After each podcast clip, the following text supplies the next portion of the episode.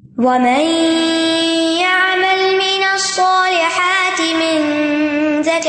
أو مین وهو مؤمن فأولئك يدخلون الجنة فأولئك يدخلون الجنة ولا يظلمون نقيرا اور جو کوئی نیک عمل کرے خواہ مرد ہو یا عورت بشرتے کہ وہ مومن ہو تو وہی لوگ جنت میں داخل ہوں گے اور وہ کھجور کی گٹلی میں سوراخ برابر بھی ظلم نہ کیے جائیں گے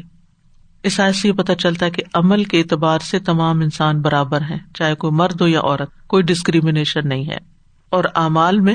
یا عمل میں صالحات امال میں اعمال بدن بھی شامل ہے اور اعمال قلب بھی شامل ہے اور امال لسان بھی شامل ہے اور اس میں جن و سب شریک ہے چھوٹے بڑے سب شریک ہیں مرد عورت سب شریک ہے منس صالحات من جو ہے یہاں بیانیہ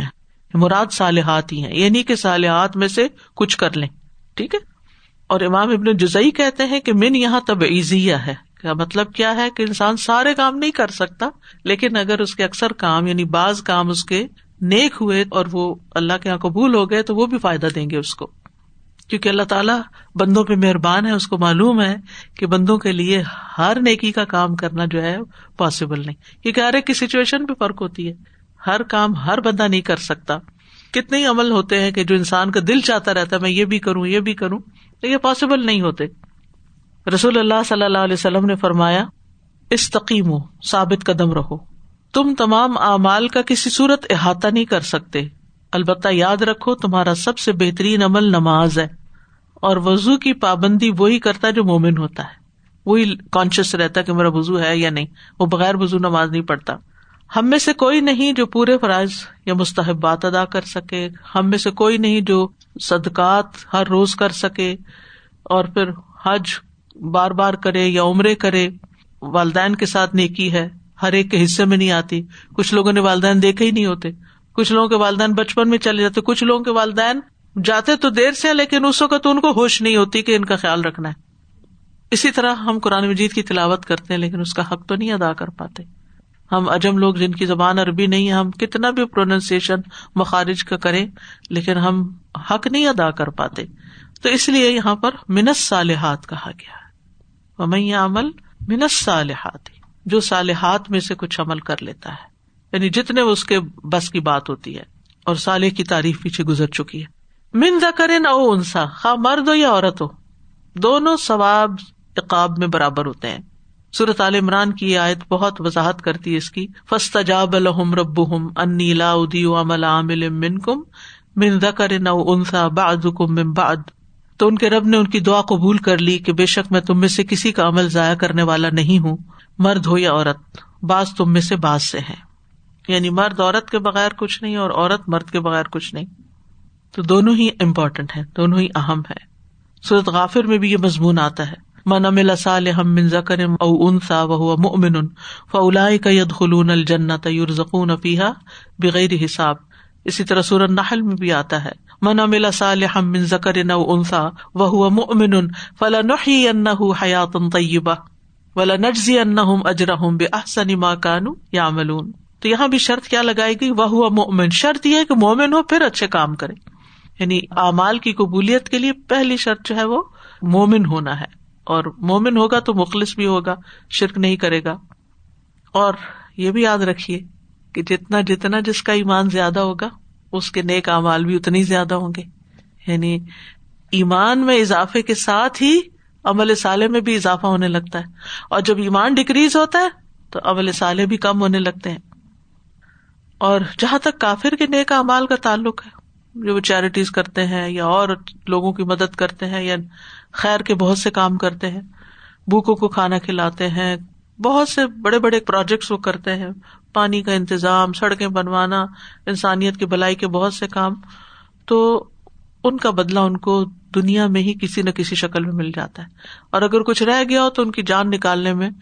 آسانی کر دی جاتی ہے لیکن جب اللہ کے پاس پہنچتے تو ہاتھ میں کچھ بھی نہیں ہوتا وہ قدیم نا علامہ عامل عمل فجا اللہ حبا منصورا اور ہم اس کی طرف آئیں گے جو انہوں نے کوئی بھی عمل کیا ہوگا تو اسے بکھرا ہوا غبار بنا دیں گے سورت انور میں آتا ہے ولدین کفر امال کسرا بن بکی اتن یا سب حزم ان حتا ادا جا اہ لم یجد حشیا اور وہ لوگ جنہوں نے کفر کیا ان کے اعمال کسی چٹیل میدان میں ایک سراب کی طرح ہے جسے پیاسا پانی خیال کرتا ہے یہاں تک کہ جب اس کے پاس آتا ہے تو کچھ بھی نہیں ملتا اور اللہ کو اپنے پاس پاتا ہے ہے تو اسے پورا پورا حساب اس کا چکا دیتا اسی طرح ایک اور جگہ پر سورت ابراہیم میں آتا ہے مسل اللہ دین کفر کرما دن ان کے امال راہ کی طرح ہے تو کافر ہو یا فاجر ہو ایسا شخص جنت میں نہیں جا سکتا اور مومنوں میں سے جو لوگ برے برے عمل کر رہے ہوں اور توبہ کیے بغیر مر جائیں لیکن ایمان بہرحال ان کے اندر ہو مطلوبہ میں یار کی نیکیاں نہ ہوں نیک عمل کم ہو جائیں تو پل سرات کراس کرتے ہوئے جہنا میں گریں گے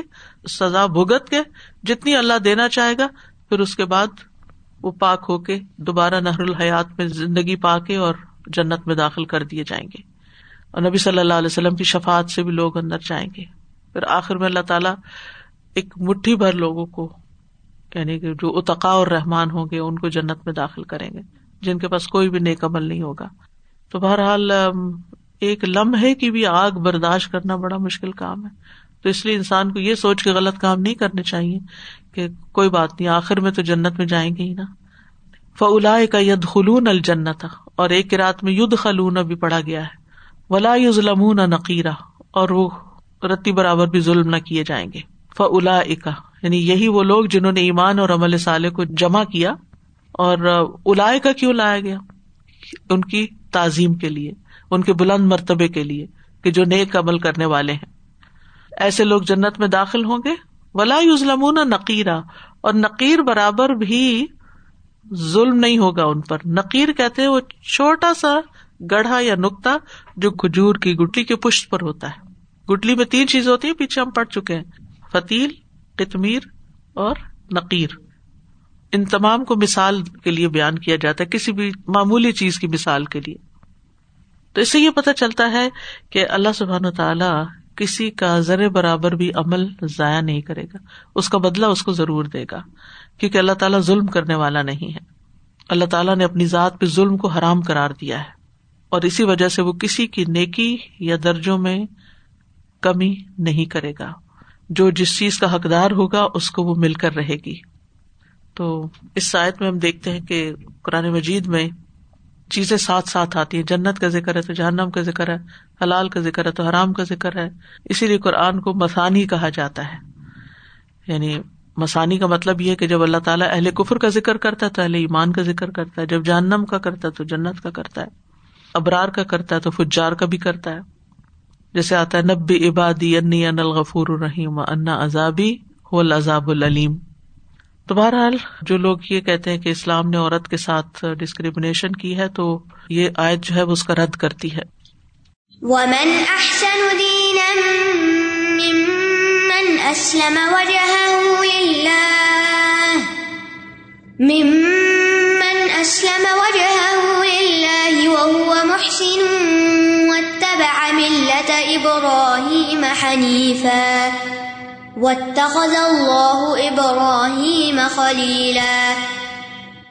اور اس سے بڑھ کر دین میں کون اچھا ہوگا جس نے اپنا چہرہ اللہ کے سپرد کر دیا جبکہ وہ نیکوکار بھی ہے اور اس نے ملت ابراہیم کی پیروی کی جو یکسو تھا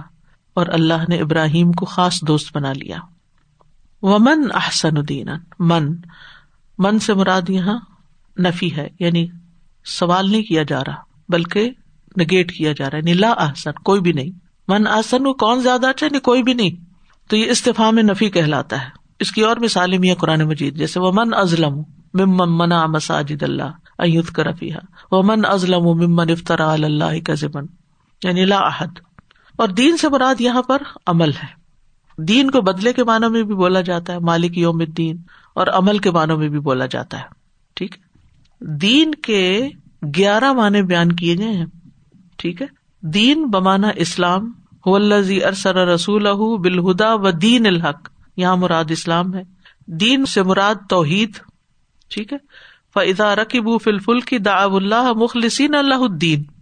وما امیر اب اللہ مخلسین اللہ الدین یعنی اپنی توحید کو اس کے لیے خالص کر کے مراد ہے دین بمان جزا ہے جیسے مالک یوم الدین ہے دین بمان حساب بھی ہے یوم از یو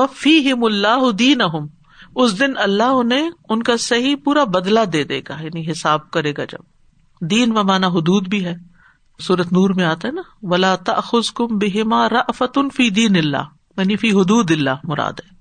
اور دین و مانا حکم بھی ہے فی دین الملک جو سورت یوسف میں آتا ہے فی حکم الملک مراد ہے یعنی چور ہی کو پکڑا جائے گا دین بمانا مانا عدد بھی ہے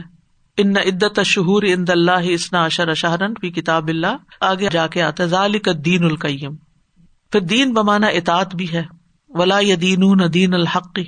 صورت توبہ میں آتا ہے پھر دین بمانا عادت بھی ہے کل اتو المون اللہ بھی دین کو کہہ دیجیے کیا تم اللہ کو اپنے دین سے آگاہ کرے ہو نہیں یعنی اپنی عادتیں بتا رہے ہو یعنی تم بتا رہے کہ تم کیا کرتے ہو دین بمانا قرآن بھی ہے ارے تلدی یو کدین تو یہاں علماء نے قرآن مراد لیا ہے اور دین ملت لکم دین ولی دین اسلم وجہ للہ اس سے بڑھ کر جس نے اپنا چہرہ اللہ کے حوالے کر دیا ہو اس کا کیا مطلب ہے کہ چہرہ اللہ کے سپورٹ کر دیا یعنی یہ تو نہیں کہ ہم اپنا منہ اٹھا کے تو دے آئے جا کے مطلب یہ ہے کہ اپنے دین کو اللہ کے لیے خالص کر لیا اپنی عبادت کو اللہ کے لیے خالص کر لیا اللہ کا فرما بردار بن گیا اسلم کا لغوی معنی مانا ہوتا فرما بردار ہونا متی ہونا یعنی مراد اس سے یہ ہے کہ اپنے عمل سے اللہ کی رضا اور اس کا چہرہ چاہنے والا ممن اسلم وجہ للہ جس نے اپنے آپ کو یعنی اپنے چہرے کو اللہ کے حوالے کر دیا چہرے کو کیوں خاص کیا کیونکہ چہرے کے ساتھ ہی تو سجدہ ہوتا ہے جو سب سے بہترین عبادت ہے اور جب چہرہ زمین پہ لگا دیا تو سارے اعضاء اس کے ساتھ مل گئے نا اس کے پیچھے آ گئے اور پھر ویسے بھی آپ دیکھے ہماری آنکھیں کان ناک یہ سب کچھ ہمارے فیس کے ساتھ ہی ہے تو مراد یہ کہ پورے کے پورے جو ہماری سوچنے سمجھنے کی فیکلٹیز ہیں دماغ وغیرہ سب کچھ یہ سب اسی حصے میں ہے نا تو اگر انسان اپنی عقل کے ساتھ اپنی سمجھ کے ساتھ اپنے ہوش و حواز کے ساتھ فزیکلی بھی اللہ کی اطاعت میں اپنے آپ کو دیتا ہے تو یہ دراصل اپنے آپ کو اللہ کی طرح متوجہ کرنا ہے وہ ہوا محسن اور وہ محسن بھی ہے یعنی نیک کام بھی کرتا ہے یعنی صرف سوچتا ہی نہیں رہتا صرف اس کے خیالات ہی نہیں ایسے بلکہ اس کے ساتھ ساتھ اس کے اندر احسان کی صفت ہے اور محسن کون ہوتا ہے احسان کیا ہوتا ہے انتاب اللہ کا انا کا ترا ہو اللہ کی ایسی عبادت کرو جیسے تم اس کو دیکھ رہے ہو علم تراہ ان انا ہو یا یعنی مراد یہ ہے کہ اچھے طریقے سے عبادت کرنے والا ہے ہر نیک کام اچھے طریقے سے کرتا ہے اور احسان میں بھی وہی چیز آتی ہے جو سال عمل کے اندر آپ پڑھ چکے ہیں تو ہمارا دین کس چیز کا تقاضا کرتا ہے پہلی بات تو یہ کہ انسان جو کرے اللہ کی خاطر کرے من اسلم اللہ اخلاص کی بات ہے اور عمل کو احسان کے درجے پہ کرے تو دونوں چیزیں آ گئی ٹھیک ہے اخلاص بھی آ گیا احسان بھی آ گیا تو ہر کام میں چاہے چھوٹا کام ہو یا بڑا کام ہو دنیا کا کام ہو یا دین کا کام ہو اس میں حسن پیدا کیا جائے اس میں خوبصورتی لائی جائے اس میں کوالٹی لائی جائے صرف جیسے پنجابی میں کہتے ہیں چگل کے رکھنا دیا جائے کہ ایسے بس ادھر ادھر کر کے چھوڑ دیا کہ ہر چیز بس بیزاری کے ساتھ بس سر سے اترے سر سے اترے نہیں جو کام انسان کرے اس کے اندر اطمینان لائے اور یہ اطمینان کب آتا ہے اخلاص کے ساتھ آتا ہے مثلاً ایک شخص برتن دھو رہا ہے نا تو کہا ہے میرا وقت ہو وقت ہو اور ایک شخص یہ کہے گا کہ نہیں یہ بندوں کی خدمت ہے اللہ کی خاطر کر رہا ہوں تو وہ اس وقت اس چیز کو بھی انجوائے کرنے لگے گا یہ نہیں اس کا مطلب وہ ڈیلا ڈالا اور وقت ضائع کرے گا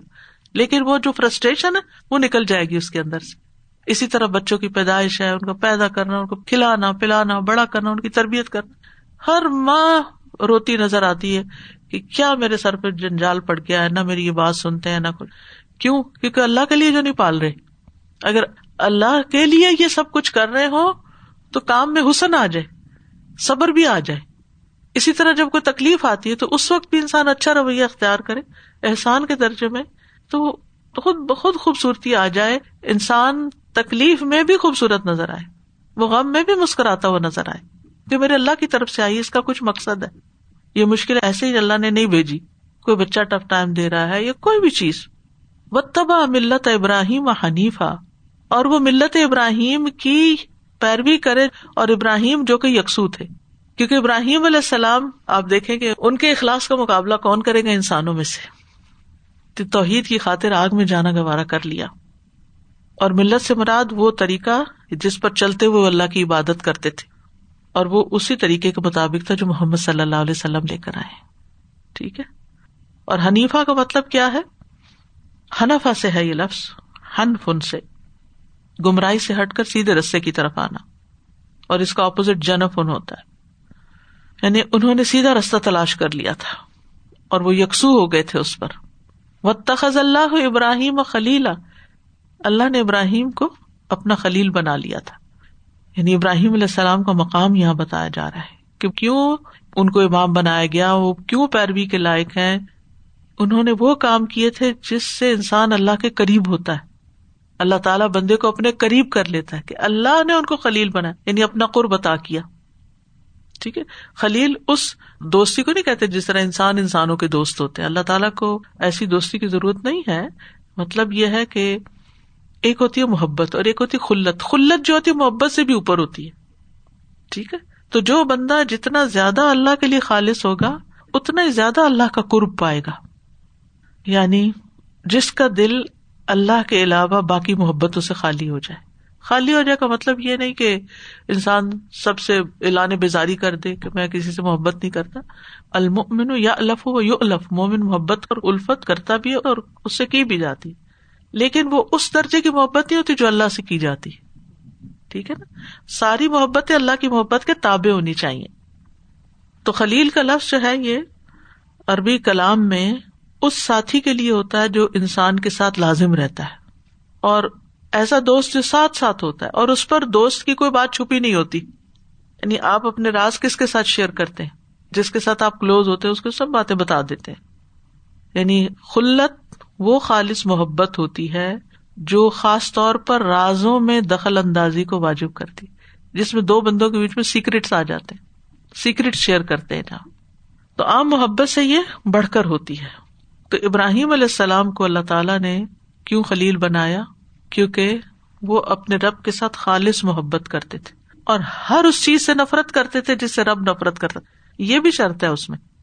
یعنی بعض اوقات ہم وہ کام تو کرتے ہیں جو اللہ کو محبوب ہے لیکن ان سے بچتے نہیں جو اللہ کو محبوب نہیں تو پھر انسان اس درجے سے گر جاتا ہے یہاں یہ یاد رہے کہ ہو سکتا ہے آپ کے ذہن میں خیال ہو کہ پھر محمد صلی اللہ علیہ وسلم کا مقام کیا ہے تو وہ حدیث میں آتا ہے صحیح مسلم میں حضرت جندب کہتے ہیں میں نے نبی صلی اللہ علیہ وسلم کی وفات سے پانچ دن پہلے آپ کو یہ کہتے ہوئے سنا میں اللہ کے حضور اس چیز سے برات کرتا ہوں کہ تم میں سے کوئی میرا خلیل ہو کیونکہ اللہ نے مجھے خلیل بنا لیا ہے جس طرح اللہ نے ابراہیم کو اپنا خلیل بنایا تھا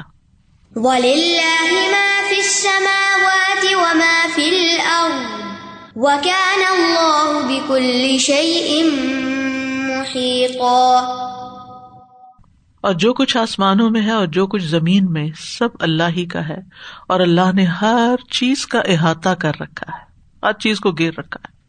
سوچیے کیا کچھ ہے زمین میں ہم احاطہ نہیں کر سکتے اس کا اللہ ہی پیدا کرنے والا اللہ ہی اس کا مالک ہے اور اللہ کے علم میں کون سی چیز کہاں ہے اور کیوں ہے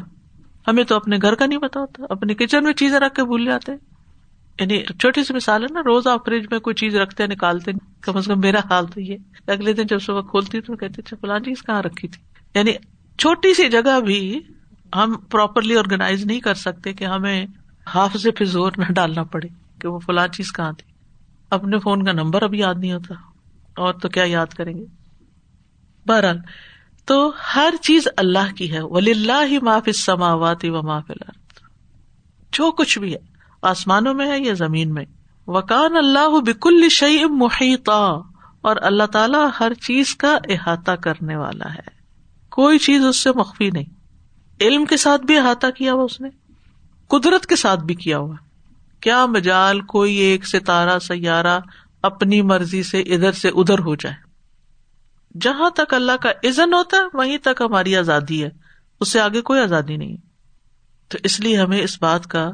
شعور رکھنا چاہیے کہ یہ جو کچھ ہم استعمال کر رہے ہیں نا دنیا میں یہ ہمارا نہیں ہے حتیٰ کہ یہ اپنا جسم بھی یہ ہمارا نہیں ہے کہ اس پہ ہماری مرضی ہمیشہ چلے گی ابھی دنیا میں تھوڑے دن کے لیے ہے جو کر رہے ہیں لیکن آگے جا کے جو موت کا فرشتہ آ جائے گا نا قابو کرنے تو بس گیا ہمارا اختیار ختم اب وہ کیا کرتے ہیں ہمارے ساتھ سلوک کیسے جان نکالتے ہیں کیسے قبر میں کیا معاملہ کرتے ہیں قیامت کے دن کیا ہو کوئی اختیار نہیں رو چل کے کوئی جنت میں نہیں جا سکے گا وہاں تو ہمارا مالک بھی اللہ ہے ہماری اولاد بھی بس ابھی ہماری ہے یعنی وقتی طور پر لیکن وہ اصل میں ہماری نہیں ہے وہ بھی اللہ ہی کی ملکیت ہے ہمارا مال و دولت ہماری عقل سمجھ یہ قبتیں جو ہمارے پاس ہیں یہ بھی بس تھوڑے دن کے لیے ہمارے پاس اور وقت کے ساتھ ساتھ آہستہ آہستہ کم بھی ہوتی جاتی ہے اور پھر ایک وقت آتا کہ لے بھی لی جاتی یہ جو کچھ اللہ نے دیا نا یہ اس لیے دیا ہے تاکہ کچھ کر لیں یہاں احیو کو بحسن و عمل یہ امتحان ہے ہمارا کہ ان چیزوں کو ہم کہاں استعمال کر رہے ہیں اپنی آنکھیں کہاں لگا رہے ہیں اپنے کان کہاں لگا رہے ہیں اپنی زبان کس چیز میں لگا رہے ہیں اپنا وقت کس چیز میں لگا رہے ہیں اپنی اولاد کو کس چیز میں لگا رہے ہیں اپنا مال کس جگہ لگا رہے ہیں ان سب چیزوں کا پھر حساب بھی ہونا ہے کہاں لگا کے آئے ہو اللہ کی رضا میں یا اللہ کی ناراضگی میں اشتا جی دو چیزیں مجھے بہت دل میں لگی ہیں کہ one is in this era everybody will have to face what did and he will get reward for it اور he will get punishment for it so it rates what Islam says that everybody is equal in the eyes of اللہ تعالیٰ justice یا they will be justice and they will be justice on the day of judgement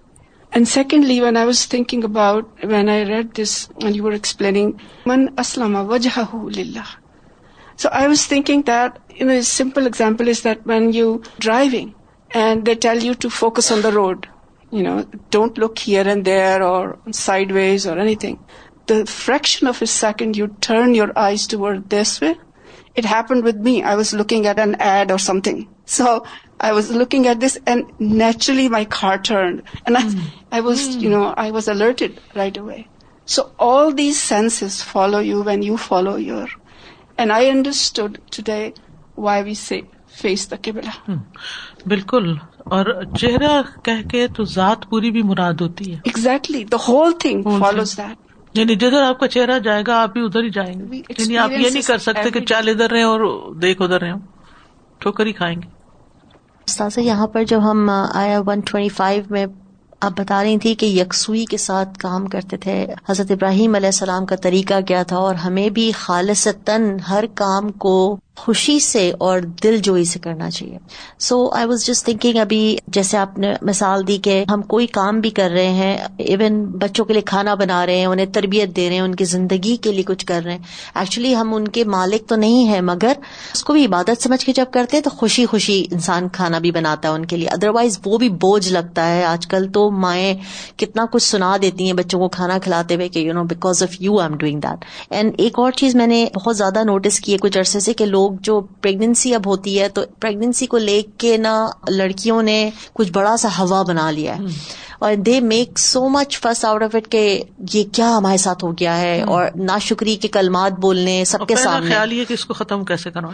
ہاں اور یہ میرے ساتھ ایک problem چل گئی ہے تم لوگ سب اس کی وجہ ہو اینڈ ہسبینڈ کو اتنا ڈی مورلائز کیا جاتا ہے آل دا ٹائم اسے کہا جاتا ہے کہ you are not doing anything مجھے سب کچھ کرنا پڑ رہا ہے پریگنینسی بھی اینڈ دین ڈلیوری بھی اینڈ دین میڈیا کے تھرو یہ سمجھایا جا رہا ہے کہ اب تو بیڈ ورڈ بول رہے ہیں گالیاں دے رہے ہیں at the time of delivery so you know instead of saying دعائیں دے آر جسٹ سیئنگ گالیاں اتنی غلط زبانی سے کہ یو نو لائک فرسٹریشن نکالو جس طرح بھی نکال سکتے ہو نکالو and that's what being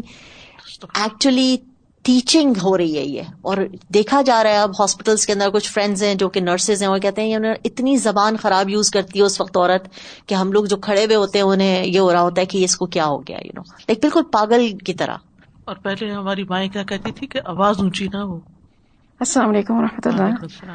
سز I was thinking about how our رب ہی از ال کریم اینڈ ویئر ریمائنڈیڈ ان سورت الفطار اولسو یا ایو ہن ناسو مغور رب کبی ربی کل کریم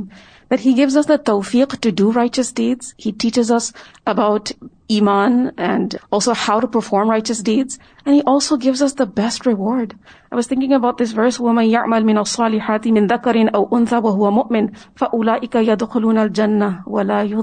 نقیرہ that even a little bit is not going to be reduced when it comes to jaza. How generous is our Rabb? And how miserly we become when it comes to righteous deeds. Sometimes we're neglecting the method. We don't perform the righteous deeds with the correct method. Sometimes our ikhlas is not there. So how much we need to revisit that and remember that our Rabb is Al-Kareem. اور اعمال صالح کی ہم value نہیں کرتے نا دنیا میں آج میں ایک واقعہ پڑھ رہی تھی اوتنٹسٹی تو اللہ کو پتا لیکن ایک شخص کی بیٹی فوت ہو گئی تو اس اس نے کو خواب میں دیکھا تو اس سے پوچھا بیٹی کیا گزری تم پر تو اس نے کہا کہ میں ان اوقات پر ریگریٹ کر رہی ہوں جن میں میں سبحان اللہ کہہ سکتی تھی اور میں نے نہیں کہا یعنی مرنے کے بعد انسان کو یہ حسرت ہوتی ہے نا کہ میں کیا کچھ کر سکتا تھا اور میں نے وہ کیوں نہ کیا آج کے لیے پھر اتنا ہی کافی ہے ان شاء اللہ جزاک اللہ خیرن واخر داوانا الحمد للہ رب العالمین سبحان اللہ وحمد اشد اللہ اللہ اللہ انت استخر و اطوب اللہ السلام علیکم و رحمۃ اللہ وبرکاتہ